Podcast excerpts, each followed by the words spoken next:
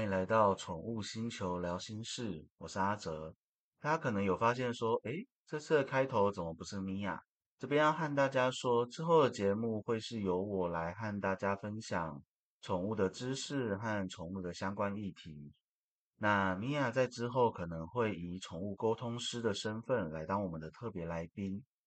OK，前情提要讲完了。那我们今天要和大家分享的是制约。制约我们可能会花两三集的篇幅来和大家慢慢讨论。那什么是制约？制约有很多不同的类型。那我们今天和大家分享的是古典制约。古典制约中最经典的例子，就是俄罗斯的科学家帕夫洛夫他所做的唾液制约反射实验。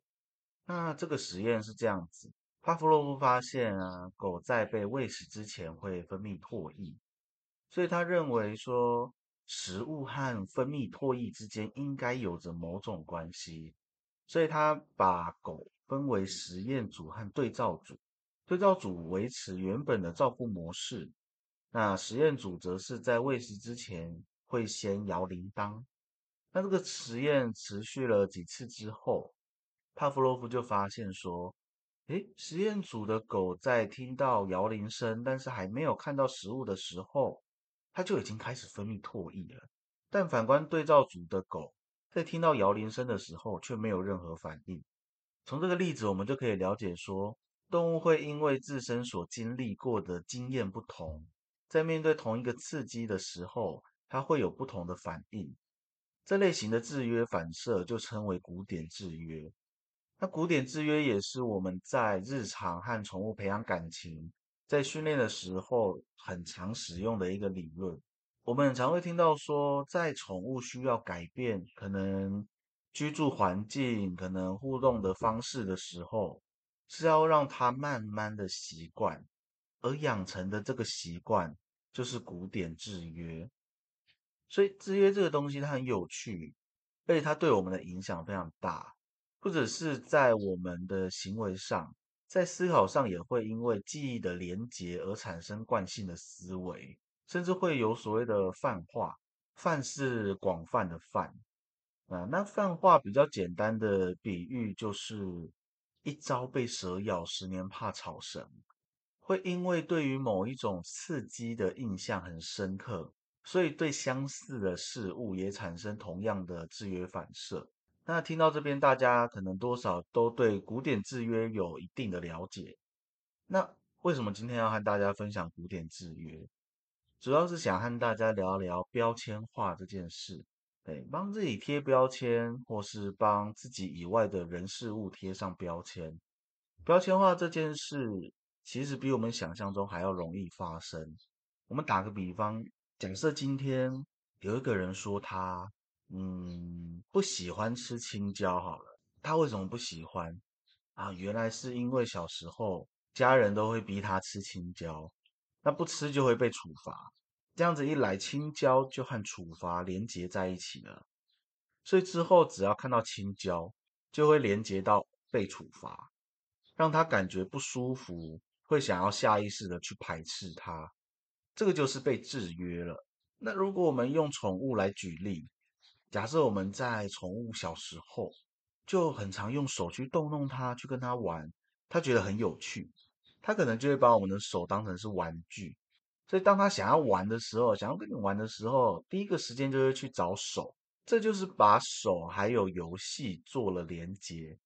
但这个连接本身它是没有什么问题，但是主很容易去忽略说啊，宠物还小啊，咬人不痛，抓人也不痛，就随便它玩。但却没有教它要控制力道，所以当宠物一天一天长大，越来越有力的时候，咬人开始会痛的时候，才觉得说：“哦，我不要这样子跟你玩，我不要你这样子很痛。”但这个制约可能已经很深了，这个时候的咬人才会被我们定义在行为问题。所以，我们看，当我们听到宠物会咬人的时候，我们心中对咬人的定义是好还是坏？如果我们心中有很快速的将咬人这个行为做分类，不论是偏向哪一边呐，它就是我们今天在讲的古典制约和标签化。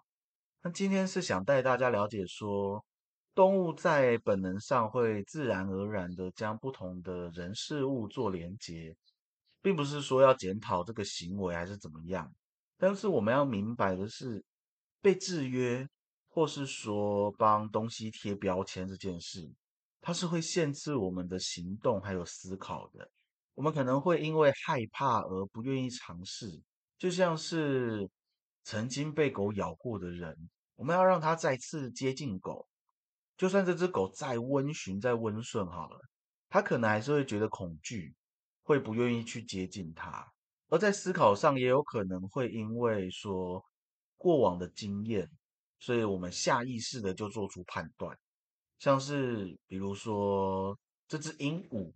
它不喜欢别人去摸它的翅膀啊，因为之前摸它摸到翅膀的时候，它就咬人。但是我们要知道，状态状态这个东西，它是随时都在改变的。它今天不能接受我们摸它翅膀，不代表明天它就不能接受。就像是我们刚到一个新的环境，我们会紧张，我们会先观察，我们要随着慢慢的熟悉这个环境之后。我们才会去接受，才会去愿意尝试不同的事情，这些尝试的意愿才有可能慢慢的增加。但如果我们已经将这只鹦鹉贴上标签，但却没有发现这个标签的存在，那我们也会很难察觉它的进步，会很难发现它的改变。那我们这集先用古典制约做个开头。我们下集会和大家分享如何摆脱这样子的制约。那如果有任何想听、想了解的宠物知识、宠物议题，都欢迎在下方留言或私讯告诉我。那今天的内容就到这边，感谢大家的收听，我们下周见，拜拜。